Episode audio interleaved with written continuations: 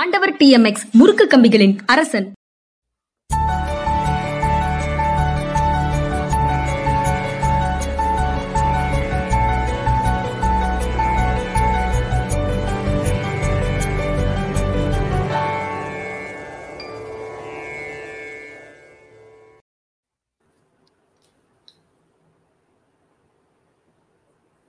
வணக்கம். இது மனிதா மனிதா நிகழ்ச்சி. வணக்கம் இது யூட்டன். நான் ஐயன் கார்த்திகேயன். என்னோட ஜென்ராம் சார் ஜென்ராம் மீடியாவுக்காக. வணக்கம். சொல்லுங்க. சார் அதாவது செய்திகளுக்கு முன்னாடி கொட்டேஷன் வச்சிருக்கீங்களா? கொட்டேஷன் இல்ல. சூப்பர் கோட் கேப்டன் சார்னு கமெண்ட் இருக்கு. நான் முதல்ல அப்ப அப்ப அதை ஒரு நிமிஷம் பார்த்து எடுத்துடுறேன். நான் போட்டுட்டே பேசுவோம். If you don't have any good idea you are likely to waste money if it is given to you okay if you don't have an idea you can't even know how much money you need Israel more I ever right captain இன்னைக்கு பெரிய அடி அடிச்சிட்டீங்க. Right அதுக்கு மேல நாங்க விளக்கமே சொல்லல. பாக்குறவங்களுக்கு புரிந்து கொள்ளட்டும். தமிழ்ல மட்டும் சொல்லிருக்கு சார். உங்களுக்கு எவ்வளவு பணம் கொடுத்திருந்தாலும் உங்களுக்கு அதை எப்படி பயன்படுத்துவது என்பது தொடர்பாக நல்ல கருத்துக்கள் எதுவும் இல்லை என்றால் நல்ல சிந்தனைகள் எதுவும் இல்லை என்றால் அது வே டோட்டல் வேஸ்ட். உங்களுக்கு சிந்தனையே இல்லைன்னா உங்களுக்கு எவ்வளவு பணம் தேவை என்பது கூட உங்களுக்கு தெரியாமலே போய்விடும் அப்படின்னு சொல்லியிருக்கிறார். அவர் அந்த அறிஞர் சொல்லியிருக்கிறார். அந்த அந்த அறிஞர் சொல்லியிருக்கிறத கேப்டன் வந்து பகிர்ந்து கொண்டிருக்கிறார். அப்படியே யாரோ ஃபாலோ பண்றாங்களோ? அதெல்லாம் அதெல்லாம் நம்ம பேசலையே. அதையெல்லாம் நினைச்சு அதையெல்லாம் நினைச்சு கேப்டன் இதை கொடுக்கலையே. இது அதாவது ஒரு பட்ஜெட் வருது அப்படின்னா ஒரு பெரிய பரபரப்பு இருக்கும். ஒரு மார்க்கெட் ஃபிளக்சுவேஷன் ஒன்று இருக்கும். ஒன்று பட்ஜெட்னால வந்து ஒரு பெரிய அளவுக்கு விழுந்துரும். டம்முன்னு அப்படி இல்லைன்னா மேலே போய் ஆகாசத்தை தொட்டுட்டு நிற்கும் இந்த ரெண்டுல ஒன்று ஒரு பட்ஜெட் ஏற்படுத்தும். ஆனா இந்த பட்ஜெட்டு ஒண்ணு கிணத்துல போட்ட கல் மாதிரி இருக்கே அசையாம அப்படின்ற மாதிரி இருந்துச்சு.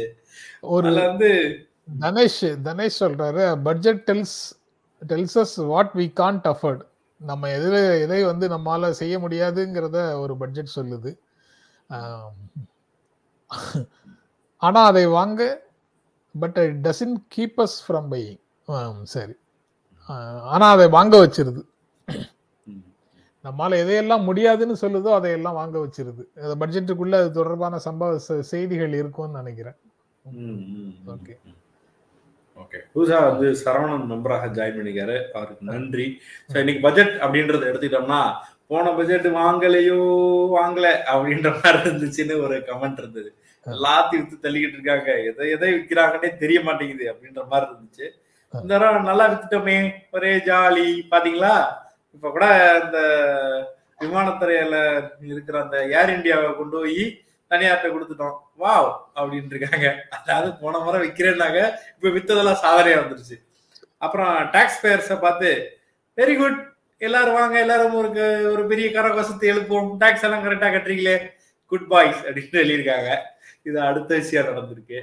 அப்ப புதுசா டாக்ஸ் பேயருக்கு ஏதாவது பெனிஃபிட் ஏதாவது இருக்குமான்னு பார்த்தா ஒன்றும் கிடையாது. எந்த பெனிஃபிட்டும் கிடையாது. வருமான வர வரம்புல வந்து எந்த விதமான மாற்றமும் இல்லை. புதிய பெரிய வரி வரி விதிக்கலாம் இல்லை. ஏன்னா கோவிடா இருக்கு. இந்த சூழ்நிலையில உங்களுக்கு வரியெல்லாம் நாங்கள் விதிக்க விரும்பல. அப்படின்னு சொல்லியிருக்காங்க. அதை கேட்கும்போது ஆஹா பரவாயில்லையே அப்படின்ற மாதிரி தோணுது. வரி புதிதாக ஓ, விதிக்கலைன்னு சொல்றீங்க. ஆனா புதிதாக சலுகைகள் ஏதாவது கோவிட் வந்தது அதனால இருக்குதா? இல்ல சார் நான் வந்து விதிக்கலைன்னு கூட சொல்லல. சொல்றாங்கன்னு சொன்னீங்க. அதுல கோவிட் இருந்தனால புதுசா எதுவும் பண்ணல. குறிப்பா பாத்தீங்கன்னா ஹெல்த் ரிலேட்டடா வந்து எதுவுமே பட்ஜெட்ல ஒதுக்கல அப்படின்னு ஒரு செய்தியும் பார்த்தேன். பி சிதம்பரம் ஒரு அடி அடிச்சிருக்காரு. என்னோட ட்விட்டர்ல வந்து தனியா எழுதி போட்டிருக்கிறாரு.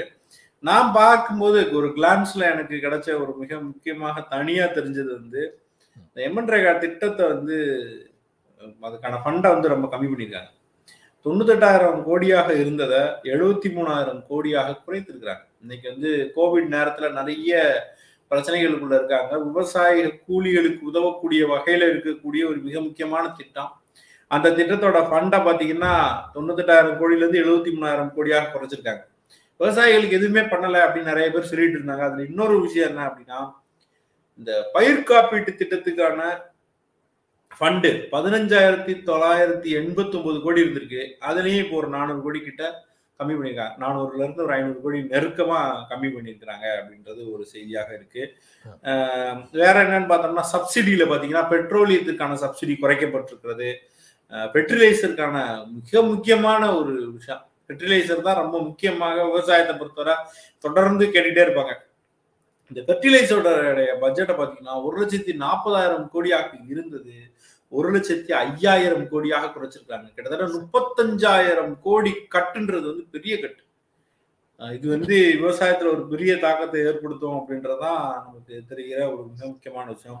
உணவுக்கான பிசி பிசி வந்து இன்னொரு விஷயம் சிதம்பரம் சொல்லி இருக்கிறாரு எக்கனாமிக் சர்வே வந்ததுக்கு அடுத்த நாள். நம்ம ஊர் ஊடகங்களை பார்த்தால் ம். எதிர்க்கட்சிகளுக்கு எதிர்க்கட்சிகளே இல்லை என்ற ஒரு தோற்றம் வருது. அப்படின்னு சொல்லியிருக்காரு அதுக்கப்புறம் அப்படியே அறகுறையாக அந்த மாதிரி ஏதாவது கருத்துக்கள் இருந்தாலும் அது வந்து எதிர்க்கட்சிகளுக்கு பொருளாதாரம் தெரியவில்லை என்ற பிம்பம் வருகிறது.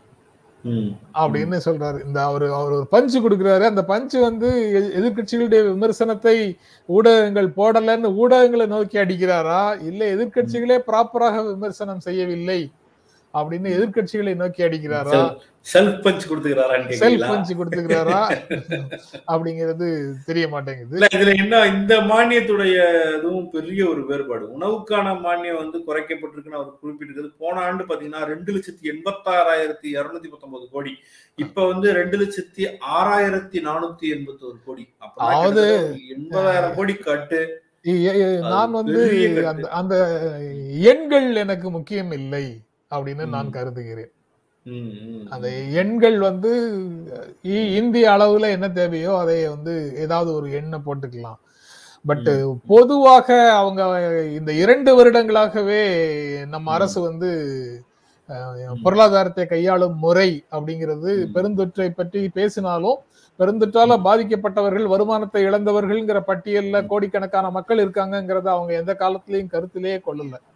பொருளாதாரத்தை சீர் செய்வதற்கு பொருளாதாரத்தை உந்தி தள்ளுவதற்கு வளர்ச்சியை உந்தி தள்ளுவதற்கு நாங்க எடுக்கக்கூடிய நடவடிக்கைகள் அப்படின்னு சொல்லி அவங்க செய்யறது எல்லாமே சப்ளை சைடு தொடர்பானதாக இருக்கு அப்படின்னு அவங்க சொல்றாங்க. இதுலதான் அந்த மொழி வந்து ரொம்ப ரொம்ப முக்கியமானதாக தெரியுது. நான் வந்து சிறு வயதுல அம்மாவோட ஒரு முறை அலுவ மருத்துவமனைக்கு போயிருந்தேன். அம்மாவுக்கு உடம்பு சரியில்லைன்னு அவங்கள கூட்டிட்டு டாக்டர் வந்து ஒரு சின்ன ப்ரொசீஜர் ஒண்ணு அது அதுல சரியாயிடும் அப்படின்னு சொன்னாரு.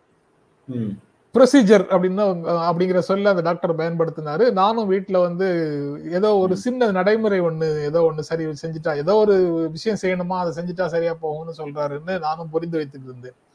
அம்மா வந்து தெளிவாக அதை ஒரு ஆபரேஷன் பண்ணணும்னு சொல்றாருன்னு அம்மா சொன்னாங்க. எனக்கு அது ஆபரேஷனை தான் அவங்க ப்ரொசீஜர்னு சொல்றாங்கங்கிறதே எனக்கு தெரியல அந்த அந்த சமயத்துல. அந்த சமயத்துல ரொம்ப சின்ன பையன்லாம் இல்ல. நான் வளர்ந்து கல்லூரி படிக்கிற ஸ்டேஜ்ல இருந்த ஸ்டேஜ்ல தான் அது உண்டான மாதிரி அது மாதிரி ஏதோ ஒரு ஆபரேஷன் இருந்தாரா இருக்குன்றீங்க? அதே மாதிரி இது வந்து சப்ளை சைடுல செய்யறோம் சப்ளை சைடுல செஞ்சிருக்கோம் உதவின்னு சொல்லி இது வரைக்கும் செய்த அவ்வளவு உதவிகளும் சப்ளை சைடுல தான் செஞ்சிருக்கிறாங்க. அந்த சப்ளை சைடுங்கிறது வேற ஒண்ணும் இல்ல டிமாண்ட் சைடுல செய்யலன்னு சொல்றாங்க. அது வேற ஒண்ணும் இல்ல.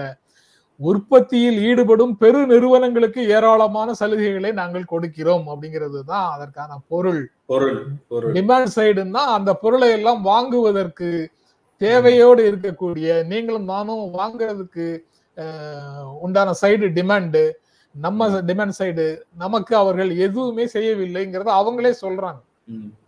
நம்மளுடைய வாங்கும் சக்தியை பத்தி கவலை இல்லை. இப்பதான் மனிதா மனிதால பேசணும்னு நினைக்கிறேன். எண்பத்தி நாலு சதவீத குடும்பங்கள் வருமான இழப்புக்கு உள்ளாகி இருக்குது. அதுல இதுல மனிதா மனிதால பேசணுமா? இல்ல ஜென்டாக்ல பேசினான்னு தெரியல. வருமான இழப்புக்கு எண்பத்தி நாலு சதவீத குடும்பங்கள் உள்ளாகி இருக்கிறது. அதற்கு பிறகு வேலை இழப்பு வந்து கடுமையாக ஆயிருக்குது. வேலை தேடி தேடி க- சலித்து போனவர்கள் வேலையை தேடுறதையே விட்டுட்டு ஏதாவது கிடைச்ச வேலையை செய்யறதுக்கு போயிடுறாங்க. வேறு புதிதாக கோடிக்கணக்கான நபர்கள் இந்த இரண்டு வருடங்கள்ல வறுமை கோட்டுக்கு கீழே புதிதாக சேர்ந்திருக்கிறார்கள். நம்ம வச்சிருக்கிற அளவுகோல்களே தப்பு. அந்த அளவுகோல்களின் படியும் ஏற கோடிக்கணக்கான மக்கள் வந்து வறுமைக்கு கீழே போயிருக்கிறாங்க. குறிப்பு காட்டுறாரு இந்த வறுமையை ஒட்டி. நாலு புள்ளி ஆறு கோடி மக்கள் வந்து எக்ஸ்ட்ரீம் பாவர்ட்டியில இந்த இந்த இந்த டைம்ல தள்ளப்பட்டிருக்கிறார்கள். மிக கொடுமையான ஒரு வறுமைக்குள்ள தள்ளப்பட்டிருக்காங்கன்னு சொல்லி ஒரு விஷயத்தையும் கோடிட்டு காட்டுறாரு. அப்புறம் ஹியூஜ் லேர்னிங் லாஸ் அதை பத்தி எதுவுமே இல்லை. நான் பார்த்த வரையில எதுவும் இல்லை. அந்த லேர்னிங் லாஸை சரி பண்ணணும். அந்த கற்றல் வறுமைன்னு ஒன்று ஏற்பட்டிருக்கு புதுசா. நிறைய வந்து இந்த கொரோனா காலத்துல ஆன்லைன் கிளாஸ் தான் போட்டிருக்கீங்க. அப்ப அந்த லாஸை வந்து சரி பண்ணுவதற்கு என்ன செய்ய போறீங்கன்னு ஒரு கேள்வி இருந்தது. அதுக்கு இப்பதான் அவங்க கல்வி டிவி நம்ம ஊர்ல எல்லாம் எப்பயோ கொண்டு வந்துட்டாங்க. அதை இப்பதான் வந்து அவங்க கொண்டு வர்ற பத்தின பேச பேச்ச கொண்டு வர்றாங்க. அது கொரோனா காலத்துக்குள்ளேயே அதை கொண்டு வந்திருக்கணும்ல. அதை வந்து இப்ப அதை பத்தின பேச்சு வருது. இன்னொன்னு ரொம்ப அதிர்ச்சிகரமாக இந்த பட்ஜெட்டை பொறுத்த வரைக்கும் இருந்தது என்னன்னா லைட்டர் நோட்ல சொல்லணும்னா அல்வா கிண்டுவாங்க. அந்த அல்வா கிண்டுற திருவிழா வைக்கல. சரி. ஆனா கிண்டாமே அல்வாவையும் கொடுத்துட்டாங்க. அதான் கொடுத்த அல்வா எப்படிங்கிறத நண்- நண்பர் சுரேஷ் ஒரு கமெண்ட்ல சொல்றாரு. கொரோனால இழந்த தலைவர்கள் குடும்ப தலைவர்கள் அல்லது நாம கொரோனால மனித உயிர்களை இழந்திருக்கிறோம் குடும்பத்துக்குள்ள அவர்களுக்கு உண்டான காம்பன்சேஷனை சுப்ரீம் கோர்ட் சொல்லியும் இன்னும் வந்து. நாடு முழுக்க அது கொடுக்கப்படவில்லை. அப்படிங்கிறத அவர் சுட்டி காட்டுறாரு இன்னொரு கவனிச்சிங்களா சார். இதுல இன்னைக்கு வந்து பெரிய விவாதத்தை கிளப்பப்பட வேண்டிய ஒரு விஷயம் என்னன்னா ஒரு நாடு ஒரு பதிவு. அப்படின்னு ஒரு திட்டத்தை கொண்டு வருவோம். விரைவில்னு சொல்லியிருக்கிறாங்க. அதுதான் பயங்கர அதிர்ச்சியா இருந்துச்சு. அந்த ரெஜிஸ்ட்ரேஷன் வந்து சென்ட்ரலைஸ் பண்ண போறாங்கன்னா மாநில அதிகாரம் பறிபோகுது. இன்னைக்கு தமிழ்நாட்டுடைய வருவாய் என்ன? அரசு வருவாய் என்னன்னா மாநிலத்துக்கு இருக்கிற வருவாய் பெட்ரோலுக்கு போடுற வரி. அப்புறம் வந்து ரெஜிஸ்ட்ரேஷன்ல இருக்கிற வருமானம். இதுதான் மிக முக்கியமானது. பதிவுத்துறையின் வழியாக வர்ற காசை வச்சுதான் தமிழ்நாடு கவர்மெண்ட்டுக்கு ஒரு பெரிய முதுகெலும்பான ஒரு விஷயம். அது மாநில அதிகாரத்தை பறிக்கக்கூடியதாகவும் ஆகும். இங்க இருக்கிற இடத்த பதிவு செய்யறதுக்கு இப்படி சொல்றதுபடி பண்ணி வேற எங்கேயாவது பதிவு பண்ண முடியும்னு சொன்னா அது பல்வேறு குழப்பங்களை இட்டு செல்லும். மொத்தமா நம்மளுடைய பெரிய ரைட்ஸை இழக்கிறது போல ஒரு விஷயமும் இதுல இருக்கு. எந்தெந்த மாநிலங்கள் இதை எதிர்க்கும் இதை பற்றிய விரிவான எந்த செய்தியும் வரல. இந்த ஒரு வரியோடு இது கடந்து போகுது. ஒரு வழியாக கடந்து போகுது அதாவது ஜிஎஸ்டிக்கு பிறகும் மாநிலங்களுக்கு ஏதாவது காசு வருமா அப்படின்னு பார்த்தா. எங்கெங்கெல்லாம் வருது அதெல்லாம் டேப் பண்ணு அப்படின்னு சொல்லி நீங்க சொல்றது ரெஜிஸ்ட்ரேஷன் ஒரே நாடு ஒரே பதிவு அப்படின்னு சொல்றாங்கன்னு போறாங்கன்னு. தோணுது. ஒரே நாடு ஒரே தேர்தல்னா பிரைம் மினிஸ்டருக்கு மட்டும்தான் தேர்தல்ங்கிறது கூட அது- அதுதான் அர்த்தமா நம்ம தான் ஒரே நேரத்துல தேர்தல் சட்டமன்றத்துக்கும் நடத்துவாங்கன்னு தப்பா நினைச்சிட்டு இருக்கிறோமோ. அப்படின்னு எல்லாம் இந்த மாதிரி எல்லா விஷயங்களையும் பார்க்கும்போது ஒரே நாடு ஒரே நாடுன்னு புரியுது. கார்டு ஒன் நேஷன் ஒரே one நாடு ஒரே one nation. பென்ஷன் கேக்குறாங்களே அத பத்தி மட்டும் ஏன் பேச மாட்டேங்கிறாங்கன்னு தெரியல. ஒரே நாடு ஒரே பென்ஷன் கேட்கக்கூடிய விஷயங்களுக்கு பதில் இல்லை அப்படிங்கிறது இருக்கு. இன்னொரு விஷயமும் இருக்கு சார். அதுல வந்து என்னன்னா ஒரு ஒரு இந்த கிரிப்டோ கரன்சிக்கு வந்து முப்பது பர்சன்ட் டேக்ஸ் போட்டிருக்காங்க. ஆனா இன்ன வர வந்து கிரிப்டோ கரன்சியை லீகல் டெண்டர்னு சொல்லல. அப்ப இந்த பட்ஜெட்ல வாழ்த்துதற்கு ஏதாவது இருக்கா அப்படின்னு பார்த்தா டிஜிட்டல் கரன்சி ஆர்பிஐ மூலமா கொண்டு வருவோம்னு சொல்லியிருக்காங்க இன்னைக்கு உலக அளவுல வேற வேற கரன்சிஸ் டிஜிட்டல் கரன்சிஸ் வந்து அது வந்து ஆதிக்கம் செலுத்திட்டு இருக்கிற சூழல்ல கவர்மெண்டே ஒரு லீகல் டெண்டர்ன்ற ஒரு அடிப்படையில ஒண்ணு செய்யறாங்க அப்படின்னா அது வரவேற்கத்தக்க வேண்டிய ஒரு விஷயம் அதே நேரத்துல எல்ஐசி அது மாதிரியான இடங்கள் வந்து ஐபிஓக்கு விட போறோம் அப்படின்ற ஒரு அறிவிப்பும் பின்னாடியே நிக்குது. டிமானிட்டைசேஷன் கொண்டு வரும்போது என்ன சொன்னீங்க? கேஷ் டிரான்சாக்ஷன்ஸ் எல்லாத்தையும் குறைச்சு டிஜிட்டல் டிரான்சாக்ஷன்ஸா மாத்தணும்னு சொன்னீங்க. இப்போ டிஜிட்டல் கரன்சி ரூபாய்ங்கிறது இல்லாம இன்னொரு டிஜிட்டல் கரன்சியே கொண்டு வந்துருவீங்களா. இது இல்ல இது தங்கம் அல்லது அதெல்லாம் வாங்குற மாதிரியா? தங்கம் வந்து தங்கத்தையே கண்ணில் காமிக்காம ஒரு சர்டிபிகேட்டை கொடுத்துட்டு இத்தனை கிராம்ஸுக்கு அந்த தங்கத்துக்கான பணத்தை நம்ம கிட்ட இருந்து வாங்கிட்டு அதுக்கப்புறம் அந்த அந்த சர்டிபிகேட்டை திரும்பி கொண்டு கொடுத்து அதை விற்றது போல அப்படின்னு சொல்லி வருமே. அந்த மாதிரி இது இதுக்கு பொருளா? கிரிப்டோ கரன்சி அல்லது அந்த காயின்ஸ் அந்த அது அது- அதுக்கெல்லாம் என்ன பொருள்? ஏற்கனவே அதுல 45000 கோடி இன்வெஸ்ட் பண்ணிருக்கிறாங்க அப்படின்னு சந்தையில 45000 கோடி அதுல இன்வெஸ்ட்மெண்ட் இருக்குதுன்னு சொல்லி சொல்றாங்களே அது எப்படி. அது எப்படி சாத்தியமாச்சு? நீங்க ரெகனைஸே பண்ணல அதுக்கப்புறம் அது எப்படி அது சாத்தியமாகுது? எனக்கு அது எல்லாம் பத்தி உண்மையிலேயே எனக்கு எந்த தெளிவும் இல்லை அப்படின்னு தான் நான் சொல்றேன் அது அது வேற வேற பிளாக் செயின் டெக்னாலஜில பண்றாங்க. என்னுடைய கேள்வி என்ன அப்படின்னா சரி அதை ஒ- 2% அத- tax அத- அதை அதையெல்லாம் ஒழுங்குபடுத்துவது யாரு? ஒழுங்குபடுத்துவதற்கு என்ன சட்டம் இருக்குது? அந்த மசோதாவை நீங்க 12% கொண்டே வரல அந்த மசோதாவை நீங்க கொண்டே வரலையே அப்புறம் எப்படி திடீர்னு நீங்க வந்து சென்ட்ரல் பேங்க் டிஜிட்டல் கரன்சி. அப்படின்னு சொல்றீங்க? இல்ல அதான். இது இது இது ஒரு பக்கம் போய்கிட்டு இருக்கு. இன்னொரு பக்கம் பாத்தீங்க அப்படின்னா இந்த பட்ஜெட்ல வந்து ஒரு மாதிரி ஒரு சுவாரஸ்யமே இல்லாம ஆரம்பிச்சு சுவாரஸ்யமே இல்லாம முடிஞ்சிச்சு எந்த பெனிஃபிட்டும் பெருசா வரல. அப்படியே ஆரம்பிச்சு அப்படியே முடிஞ்ச மாதிரி டாக்ஸ் நாங்க கொடுக்கல புதுசான்னு சொன்னாலும் கார்பரேட்டுக்கு சில டாக்ஸை கம்மி பண்ணது இது மாதிரியான விஷயங்கள் பார்க்க முடிஞ்சது.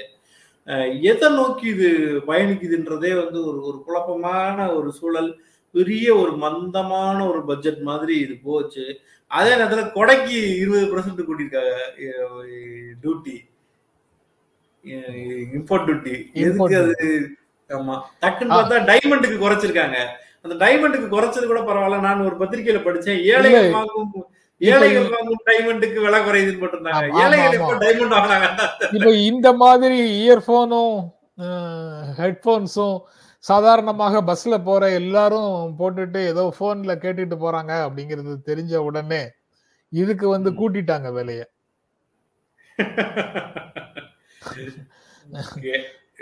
இதெல்லாம் இருக்கு. இடையில வந்து நம்ம இன்னைக்கு பேசுறதுன்னா செய்தி அலசல பண்ணிட்டு இருக்கோம் இப்போ இதுல இருக்கிற செய்திகள் வந்து நிறைய என்னென்ன செய்திகள் அலசுறோன்றது வந்து கீழே டைம் ஸ்டாம்போட எந்த டைம்ல எந்தெந்த செய்தி வருதுன்றதையும் போட்டுறோம். ப்ளஸ் பாட்காஸ்ட்லயும் இருக்கு. நீங்க பாக்குறதுன்னா அப்படியும் பார்த்துக்கலாம் அந்த ஒரு செய்தியை மட்டும் பார்க்கணும் அப்படின்னு நினைக்கிறவங்க. இன்னைக்கு பட்ஜெட் வந்து ஒரு பெரிய பிரச்சனையாக இன்னைக்கு போயிட்டு இருக்கிற சூழல்ல அடுத்த ஒரு விஷயம். நேத்து நடந்த விஷயம். சொன்னீங்கல்ல. கூட்டணி இல்லை ஆனா இருக்கு எடப்பாடி பல்டி அப்படின்னு சொல்றீங்களா?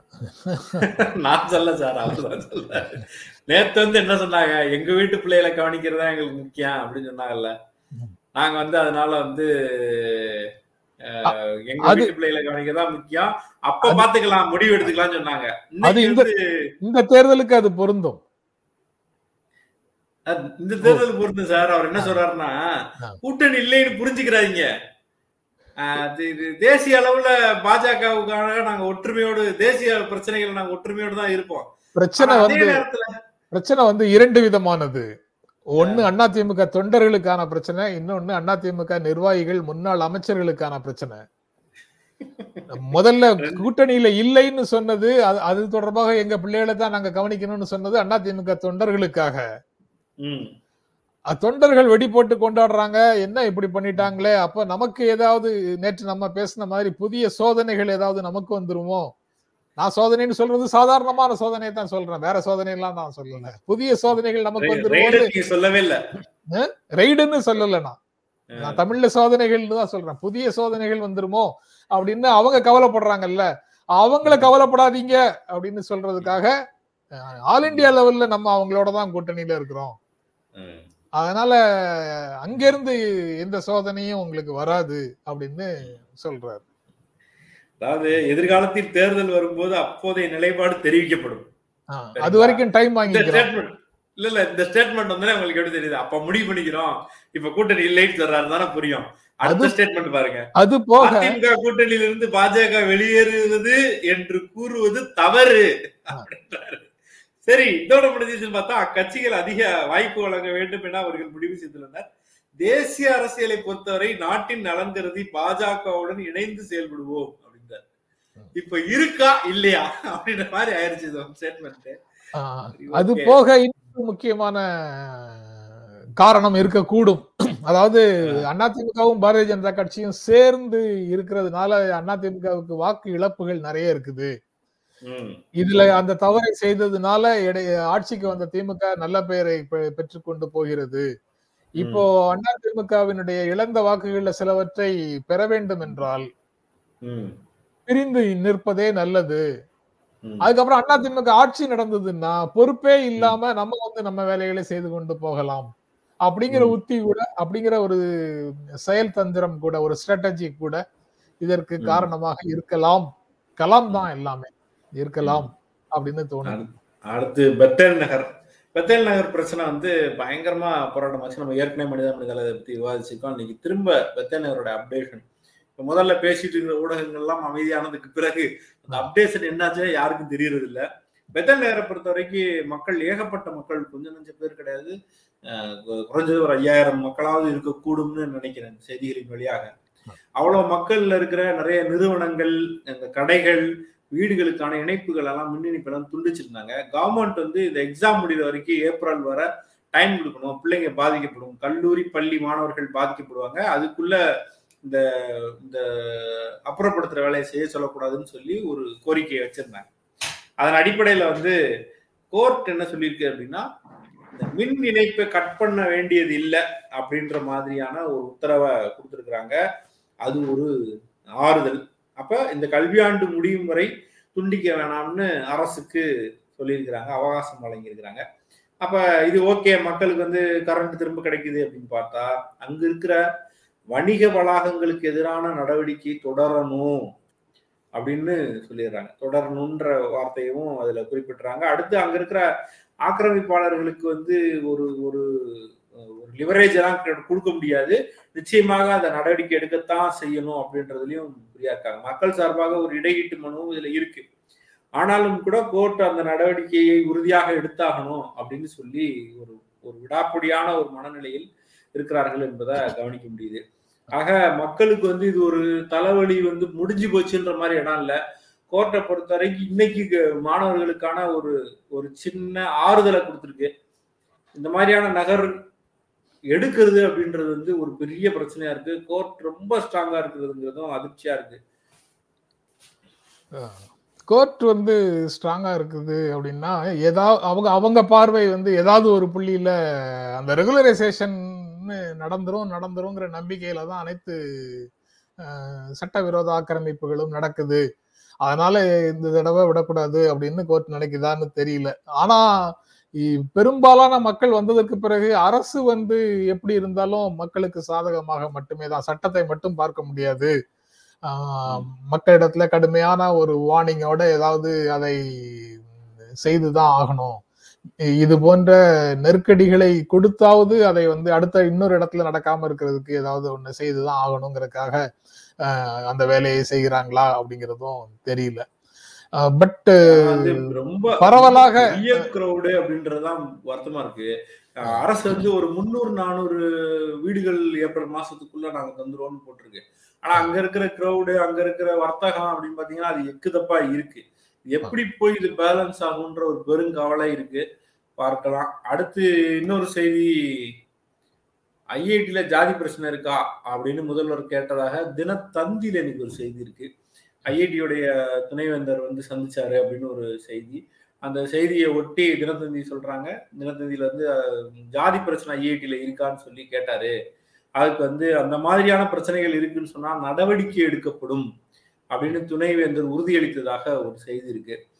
தினத்தந்தியின் செய்தி அப்படியே உண்மை என்று கருதி கொள்வோம் என்றால் மிக முக்கியமான ஒரு விஷயம் தொடர்ந்து ஐஐடியில இந்த பிரச்சனை இருக்கிறத பத்தி அட்ரஸ் பண்ணிக்கிட்டே இருக்காங்க. அந்த அட்ரஸ் பண்ணாலும் அது ஒரு தீர்வை நோக்கி நகரல ஏற்கனவே ஒரு பெண் குழந்தை இறந்து போச்சு பாத்திமான்னு சொல்லி லெட்டர் எழுதி வச்சுட்டு எழுதி இருந்துச்சு. ஆனாலும் அந்த அந்த பாகுபாட்டுக்கு எதிரான எந்த நடவடிக்கையும் கிடைக்கல. அப்படி இருக்கும்போது முதல்வர் நேரில் அழைத்து அல்லது நேரில் வரும்போது அதை ரொம்ப வலியுறுத்திருக்கிறாருன்னா உண்மையாக மிக முக்கியமானது. ஆனா அவரே அவரே அந்த துணைவேந்தர் பேட்டி எடுத்து போட்டிருக்காங்க தமிழ் ஹிந்துல. அதுல சொல்றாரு அரசு மற்றும் அரசு உதவி பெறும் பள்ளி மாணவர்கள் வர்றதுக்கான ஏற்பாட்டை செய்யணும்னு சொல்லி ஒரு கோரிக்கை வந்தது. ஒரு ஆயிரம் மாணவர்களை இந்த வருஷம் எடுத்துட்டு வரணுன்றதுக்கான வேலைகளை நாங்க இறங்குறோம் அப்படின்னு உறுதியா சொல்லியிருக்கிறாரு. அதுவும் ரொம்ப முக்கியமானதாக இருக்கு. ஐஐடி வந்து அரசு பள்ளி மாணவர்களுக்கு கிடையவே கிடையாது. அது எட்டாக்கணி அது வேற யாருக்கோ அவங்க பூரா வெளிநாடு போயிடுவாங்க அப்படின்ற ஒரு குரலே இருந்துட்டு இருந்த போது அதை உடச்சு சரி பண்ண வேண்டிய இடத்திற்கு ஒரு டிஸ்கஷன் வந்திருக்கு. அந்த டிஸ்கஷன் வந்து பாசிட்டிவான ஒரு வாய்ப்பு கொடுக்குதுங்கிறது வரையில சந்தோஷம் தான் நீங்க என்ன சார் நினைக்கிறீங்க? ரொம்ப ரொம்ப முக்கியமான டெவலப்மெண்ட் தான் இந்த நகர்வு. அப்படி அங்கு ஒரு பாகுபாடு பிரச்சனைகள் இருக்கு என்றால் அதன் மீது நடவடிக்கை எடுக்கப்படும்ங்கிற உத்தரவாதத்தை உறுதியை இவர் கொடுத்திருக்கிறாரு இந்த துணைவேந்தர். இப்படி ஒரு பிரச்சனை இருக்குதான்னு இது வரைக்கும் வெளியில ஊடகங்கள்ல அல்லது பொது வெளிகள்ல ஆர்ப்பாட்டங்கள் அந்த மாதிரி சில பிரச்சனைகள் வரும்போது மட்டுமே ஹைலைட் ஆயிட்டு அதுக்கப்புறம் அட்மினிஸ்ட்ரேஷனால் கவனிக்கப்படாமல் இருக்கக்கூடிய ஒரு செய்தியாக இது போயிட்டு இருந்தது. அதை அரசு தரப்பிலிருந்து ஒரு கேள்வியாக கேட்டு கேட்டிருந்தால் அது இனி அதை எப்படி கையாள்வது அப்படிங்கிறது தொடர்பாக அவங்களுக்கு ஒரு புரிதல் வந்திருக்கும். இனி அரசு இதை பார்த்து கொண்டு இருக்காது அப்படின்னு ஒரு உணர்வு வந்தால் அங்க அப்படி பிரச்சனைகள் இரு- இருக்கிற சூழல்ல அதை வந்து சரி செய்வதற்கு அல்லது வெளியில தெரியாமல் இருப்பதற்கு என்ன செய்யணுமோ அதை செய்வாங்க.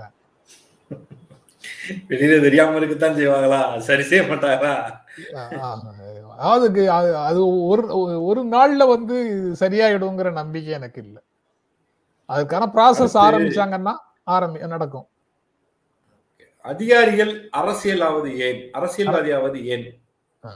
அப்படின்னு ஒரு கேள்வி. இது என்னன்னா இடி மிக முக்கியமான இந்த இந்த ரைடு நீங்க சொன்னீங்கல்ல நீங்க அதை சொல்லலையோ? நீங்க என்ன சார் சொன்னீங்க? தமிழ்ல ஒரு வார்த்தை சொன்னீங்கல்ல சோதனைன்னு சொன்னேன் சோதனை மேல். சோதனை. எனக்கு சினிமா பாட்டு மட்டும்தான் தெரியும் ஐயன்.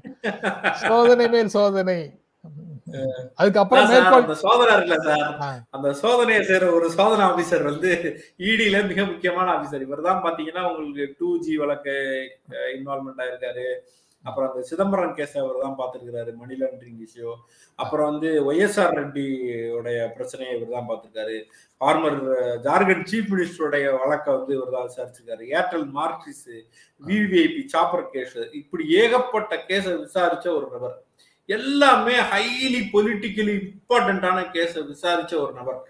இவர் இப்போ என்ன பண்றாருன்னா வாலண்டியர் ரிட்டைர்மெண்ட் வாங்கியிருக்கிறாரு. வாங்கிட்டு என்ன செய்ய போறாருன்னா பாஜகவில் போய் சேர போறாரு. பாஜகவில் டிக்கெட் வாங்க போறாருன்னு செய்தி.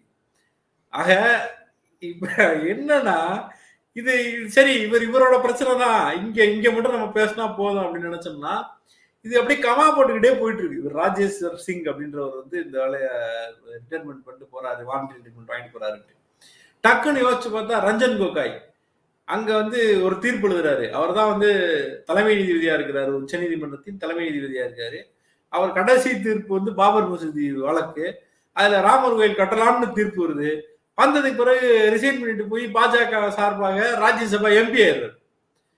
மிக அதாவது நாட்டின் மிக உயர்ந்த பதவிங்கிறது வந்து chief justice of India chief justice of இந்தியாவை பார்த்தா ஒரு எம்பிக்கும் என்ன சொல்றது கீழைக்கும் மேலைக்கும் எவ்வளவு பெரிய வித்தியாசம் இருக்கும் ஆனா அந்த பதவியில இருந்தவர் டக்குன்னு ஒரு ஒரு பொலிட்டிக்கல் பொசிஷனுக்குள்ள போறாரு.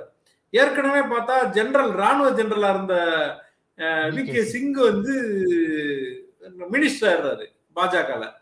இப்படியே ஒரு ஒரு ஆளா தொட்டு பார்த்தா ஜெயசங்கர் எடுத்துட்டு வந்தா அவர் ஒரு அதிகாரியா இருந்தாரு. நம்ம ஊர் கவர்னர் எடுத்துட்டு வந்தீங்கன்னா அவர் ஐபிஎஸ் அதிகாரியா இருந்தவர் கவர்னர் ஆக்கிட்டாங்க.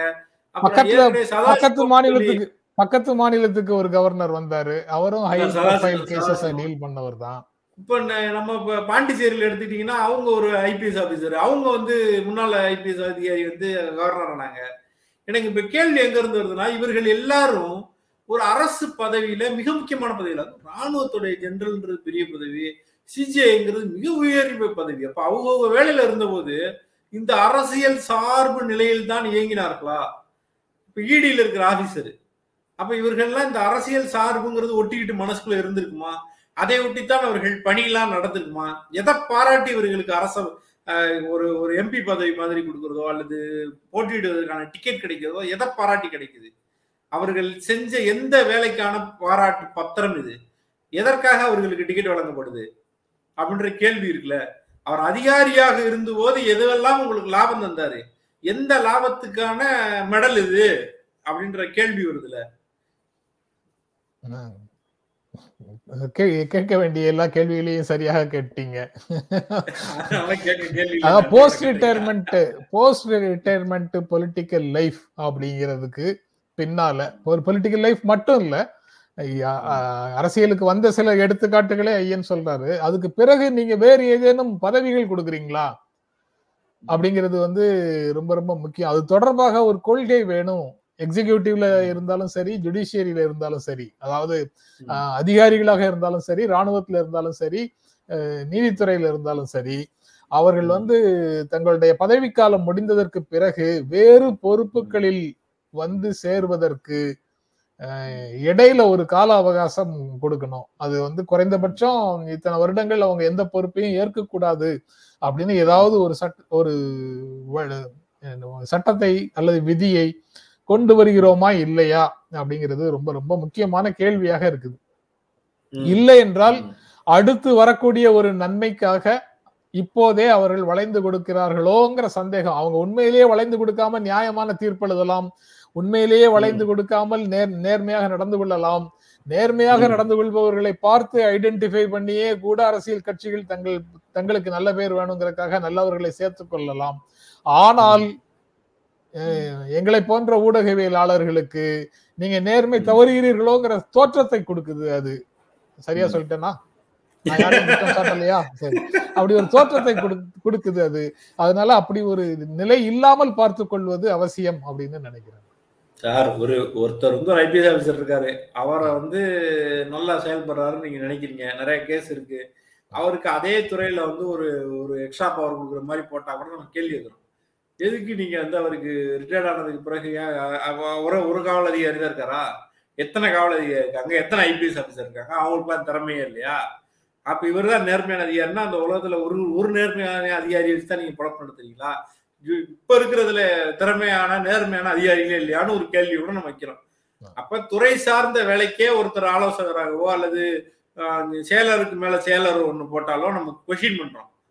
அது என்ன ஒரு செயலாளருக்கு மேல இன்னொரு செயலாளர் அல்லது ஒரு ஐபிஎஸ் அதிகாரிக்கு மேல இன்னொரு ஐபிஎஸ் அதிகாரின்றத கொண்டு வர்றது அப்படின்னு கேள்வி கேட்கிறோம் அப்படி இருக்கும்போது நீங்க அதுல இருந்து அப்படியே விலகி முற்றிலும் அரசியலுக்கு ஒரு ஆளை கூட்டிட்டு போய் உட்கார வைக்கிறதுன்றது பயங்கரமான ஒரு கான்ட்ராவர்சி அதுவும் பெரிய பெரிய பதவியில் இருப்பவர்கள் அதை விட சின்ன பதவிக்கு போறதுக்கு தயாரா இருக்கிறது அப்படின்றதும் முக்கியம் இப்ப கோ- கோகாய் எடுத்துக்கிட்டீங்கன்னா கோகாய் ஒரு பெண் குற்றச்சாட்டு வருது. அந்த அம்மா போனை கண்காணிச்சாங்கன்னு ஒரு பெகாசஸ் வச்சு கண்காணிச்சாங்கன்னு ஒரு சர்ச்சை வருது. இப்படி எதுவெல்லாம் நடந்தது? எதுக்கப்புறம் அவர் என்ன தீர்ப்பு சொன்னாருன்னு ஒரு கனெக்டிங் த டாட்ஸுக்குள்ள போயிடுவாங்கல்ல எல்லாரும். அதான் கனெக்டிங் த டாட்ஸ்ல வந்து உண்மை இல்லாம இருக்கலாம். ஆனா அப்படி நினைப்பதற்கு ஒரு வழி இருக்கு ஒரு வாய்ப்பு இருக்குங்கிறத நீங்க யோசிக்கணும்னு சொல்றேன். உண்மை இல்லாம இருந்தா சந்தோஷம் தான் சார் இன்னொரு நண்பர் ஒரு ஒரு கமெண்ட்டை போட்டுக்கிட்டே இருக்காரு. தமிழ்நாட்டுல ஒரு ஜட்ஜ் ஐயா இருக்காரு. அவருக்கு எதனா நல்ல பதவி கிடைக்குமா அப்படின்னு கேட்டுக்கிட்டு இருக்காரு. வாய்ப்பு இருக்கு வாய்ப்பு இருக்கு. சரிங்க சார் இன்றைய செய்தி அதோட முடிவடையுது. ஏற்கனவே மக்களுக்கு சொன்ன மாதிரி இந்த இந்த செய்திகள் என்னென்ன செய்திகள் பேசுறோம் அப்படின்ற டெஸ்கிரிப்ஷன்ல போடுவோம் கொஞ்ச நேரத்துல. அது எந்தெந்த டைம் ஸ்டாம்ப்ல இருக்கு? அந்த அந்த டைமை நீங்க கிளிக் பண்ணீங்கன்னா அந்த நிமிஷத்துக்கு போயிடும் நீங்க முழுசா முப்பத்தஞ்சு நிமிஷம் பார்க்க தேவையில்ல. இந்த செய்தியை பத்தி நான் தெரிஞ்சுக்கணும்னு நினைச்சீங்கன்னா அந்த டைமை கிளிக் பண்ணி பார்த்துக்கலாம். ப்ளஸ் இது நான் மொத்தமா கேட்கணும். தினமுமே நான் கேட்கணும்னு ஆசைப்படுறேன். எனக்கு யூடியூப்ல பார்க்கறதுக்கு சிரமமா இருக்குன்னு நினைச்சீங்கன்னா பாட்காஸ்ட் வழியில் நம்ம அதை பண்றோம். இதை தாண்டி தினமும் செய்திகளை அலசுறதுங்கிறது வந்து ஒரு ஒரு கமர்ஷியல் வேல்யூ குறைவானது அப்படின்னு நாங்க நினைச்சிட்டு தான் இது செய்யறதுக்கு ரொம்ப தயக்கமா இருந்ததை தாண்டி உடச்சு செஞ்சுட்டு இருக்கோம். தினம் ஒரு பத்தாயிரம் பேர் பாக்குறீங்க. ஒரு லட்சம் பேர் பாக்குற வீடியோ எல்லாரும் டார்கெட் பண்ணும்போது பத்தாயிரம் பேர் பாக்குறதுக்கான வீடியோனாலும் பரவாயில்ல. ஐயாயிரம் பேர் பார்த்தாலும் பரவாயில்லன்னு போட்டுக்கிட்டு இருக்கோம். இதுக்கு வந்து நீங்க கை கொடுத்து கொள்வது மெம்பர்ஷிப்ல ஜாயின் பண்றது இதை வச்சுதான் இதை தொடர்ந்து நடத்துவதற்கு ஈஸியா அதான் மொத்தமா ரெண்டு மீடியாவுக்கு வந்து மொத்தமா மொத்தமா அரை மணி நேரம் நாற்பது நிமிஷம் அப்படின்னு போகுது. இதை வந்து நாங்க யாரும் நண்பர்களோட ஷேர் பண்ண முடியல அப்படின்னு நீங்கள் கேட்டதுக்கு இணங்க எல்லா நாளும் இல்லைனாலும் சில நாட்கள்ல எல்லா நாளுங்கிறத நாங்க எல்லா நாளும் போடுறதுக்கு முயற்சி பண்றோம். சில நாட்கள்ல வந்து இந்த ஒவ்வொ- செய்திகளை வந்து சில நறுக்குகளாக மாத்தி ஒரு ஐந்தாறு நறுக்குகளாக நாள் முழுக்க போட்டுட்டு இருக்கிறோம். அதை நீங்க நண்பர்களோட பகிர்ந்து கொள்ளலாம். உங்களுடைய பிற ச- சமூக ஊடகங்கள்ல பகிர்ந்து கொள்ளலாம். அதன் மூலமாக இந்த நிகழ்ச்சியை பார்க்கும் தளத்தை விரிவு செய்வதற்கு நீங்கள் உதவலாம் அப்படிங்கிறதையும் உங்களோடு பகிர்ந்து கொள்ள விரும்புகிறேன். எல்லாவது எல்லாரோட டிஸ்கிரிப்ஷனும் பாட்காஸ்டோட டிஸ்கிரிப்ஷன் எல்லாமே வந்து இதில் போடுறோம். டிஸ்கிரிப்ஷனில் லிங்க் போடுறோம். நன்றி. தொடர்ந்து உதவி பண்ணுகிற உடன் இருக்கிற கமெண்ட் போடுற எல்லாருக்கும் மீண்டும் சந்திப்போம். நன்றி. வணக்கம்.